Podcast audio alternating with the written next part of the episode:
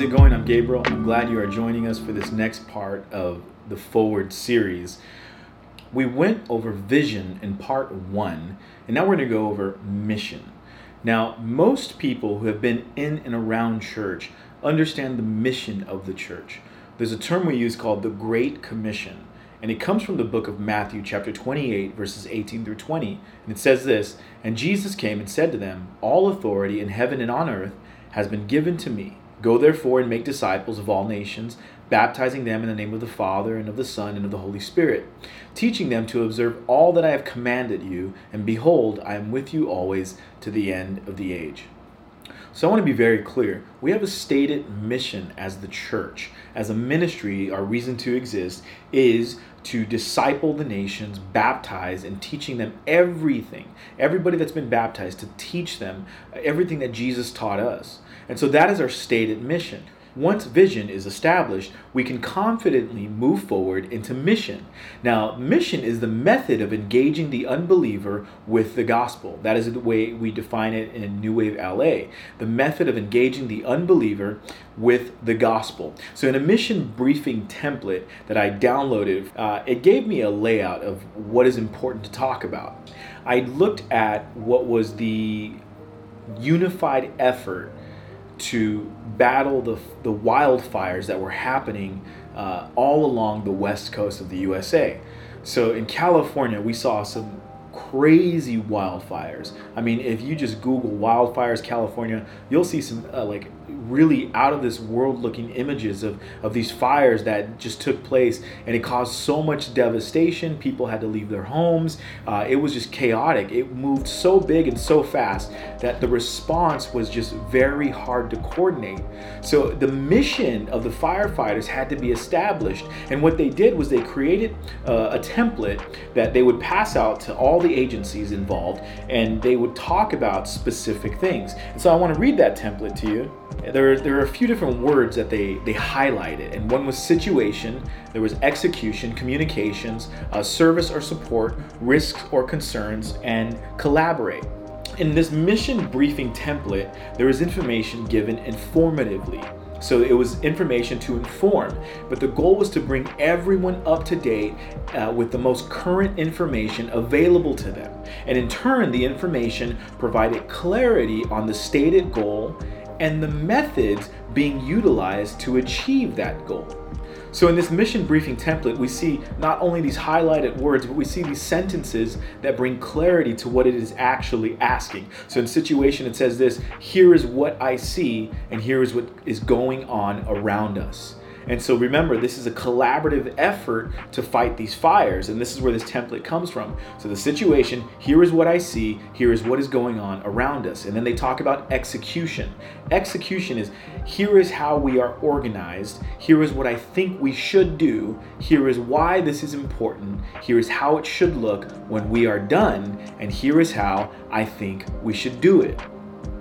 And then it goes further and talks about communications. Here is what we need to talk about, and here is who we need to talk to. And then here is how we're going to talk. And some of these things seem pretty straightforward and simple, but there, there sometimes is a miscommunication or there's a lack of clarity in understanding what you are actually doing. And so in service and support, it says, here is who is working with us. Here is what we need to make it work risks, or concerns, here is what I think we need to watch out for.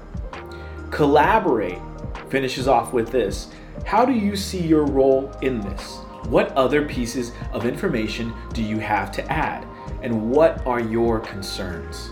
Vision is the inception of the plan. Mission is the coordination of the effort to execute. Let me say that again. Vision is the inception of the plan. So we talked about vision in the first part of this series. And then mission is the coordination of the effort to execute.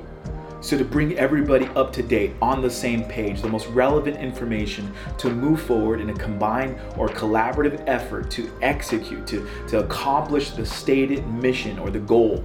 And so, the question is never going to be uh, what's the message that we bring as Christians to the world? So, there's only one message we bring Jesus is Lord. And in that, There, it, it's an umbrella to give understanding onto who Jesus actually is as Savior.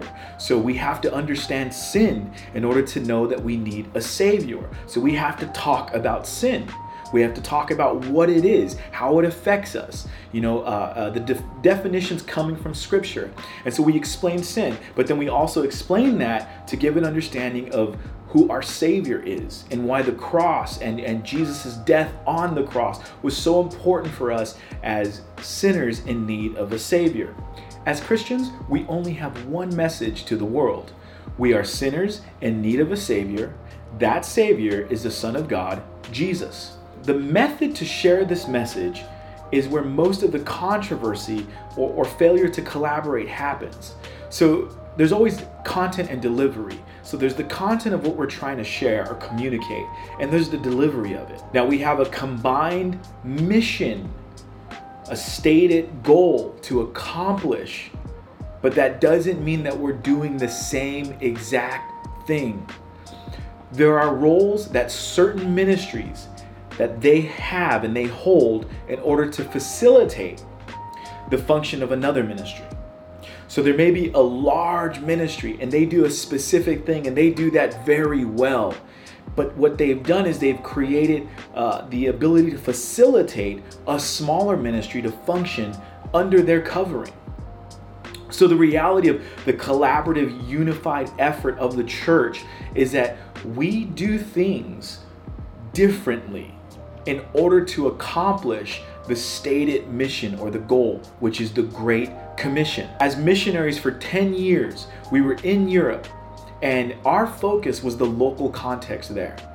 We wanted to reach locals we wanted to uh, um, uh, edify, challenge, disciple, uh, uh, share the gospel, uh, allow them to grow in the gospel, and then to turn around and lead their community in the gospel as indigenous leaders, meaning they know what that country is like. They know their own culture. They establish understanding of the gospel in that context and are able to communicate it in a much uh, more eloquent or even direct or, or, or clear way.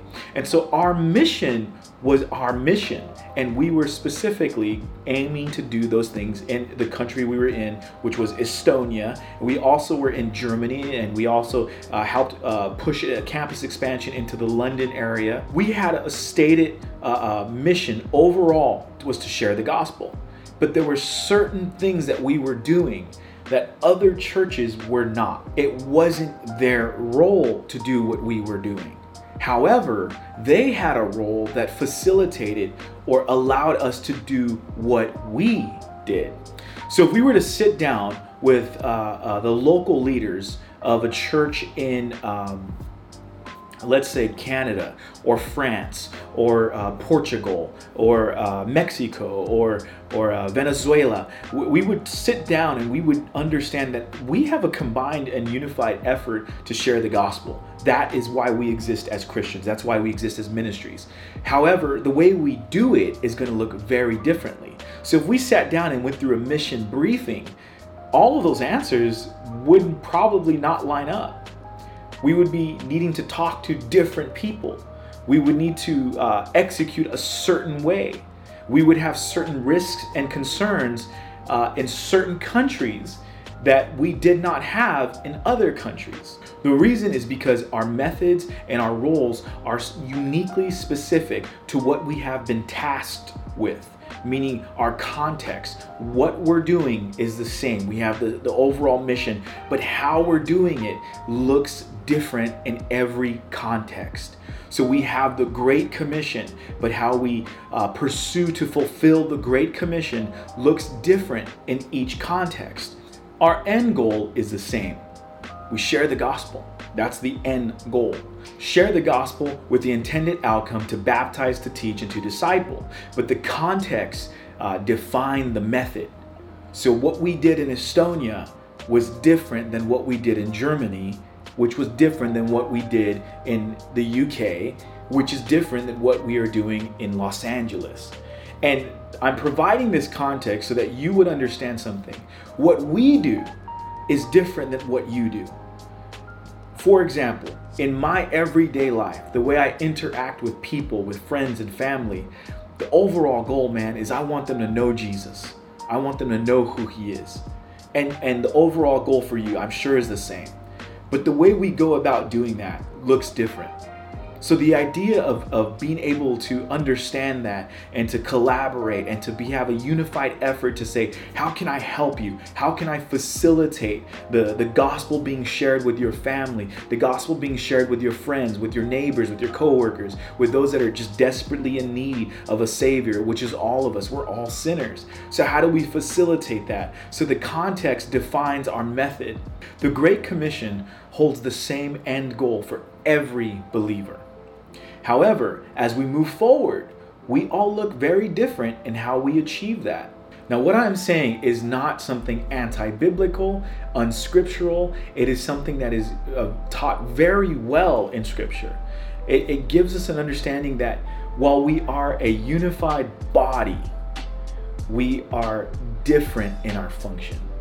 We go into 1 Corinthians 12 12 through 27. It says this for just as the body is one and has many members, and all the members of the body, though many, are one body, so it is with Christ. For in one spirit we were all baptized into one body Jews or Greeks, slaves or free, and all were made to drink of one spirit. For the body does not consist of one member, but of many. If the foot should say, because I am not a hand, I do not belong to the body. That would not make it any less a part of the body. And if the ear should say, Because I am not an eye, I do not belong to the body, that would not make it any less a part of the body. If the whole body were an eye, where would be the sense of hearing? If the whole body were an ear, where would be the sense of smell? But as it is, God arranged the members in the body, each one of them as He chose. If all were a single member, where would the body be? As it is, there are many parts, yet one body. The eye cannot say to the hand, I have no need of you, nor again to the head, nor again the head to the feet, I have no need of you. On the contrary, the parts of the body that seem to be weaker are indispensable, and on those parts of the body that we think less honorable, we bestow the greatest honor. And our unpresentable parts are treated with greater modesty, which our more presentable parts do not require. But God has so composed the body, giving greater honor to the part that lacked it, that there may be no division in the body, but that the members may have the same care for one another. If one member suffers, all suffer together. If one member is honored, all rejoice together. Now you are the body of Christ and individually members of it. How do we execute the mission? Preaching, teaching, baptizing, discipling. The radio was considered progressive years ago. Uh, people started preaching on the radio, and it was like, whoa, what are you doing? But what was being done in that moment was the content was being delivered in a different way. And so, how do we execute the mission? We know what to do, okay? It's just the delivery method. What is important to communicate? We are sinful, we need each other, we are not meant to do what the other does. That's important in communicating. What is our support, or who is our support? The body of Christ, the Holy Spirit. What are the risks? There is a huge risk disqualifying ourselves. And what we do, the mission, disqualifying our, ourselves. 1 Corinthians 9:27 says, "But I discipline my body and I keep it under control, lest after preaching to others I myself should be disqualified." So we should be aware that there is a risk of disqualifying ourselves by not living as we should. Collaborate. Now here's something I want to leave with you. How do you see yourself in this? What other pieces of information do you have to add? What are you concerned about? In collaborative approaches, we know that opinion, thought, question, uh, clarity is important in hearing. I do leave this with you to consider how do you collaborate in the mission, in the Great Commission? What is your role? What are you bringing? How are you looking at it? Are you uh, understanding the situation and are you communicating to others what you see? So I want to encourage you be aware that you're part of the mission, you're part of the Great Commission, that Jesus died for you, that we are wicked sinners in need of a Savior, and the Son of God came down and, and died on a cross And for us, our sins were cleansed from his sacrifice. So I want to encourage you move forward, understand the vision, and be part of the mission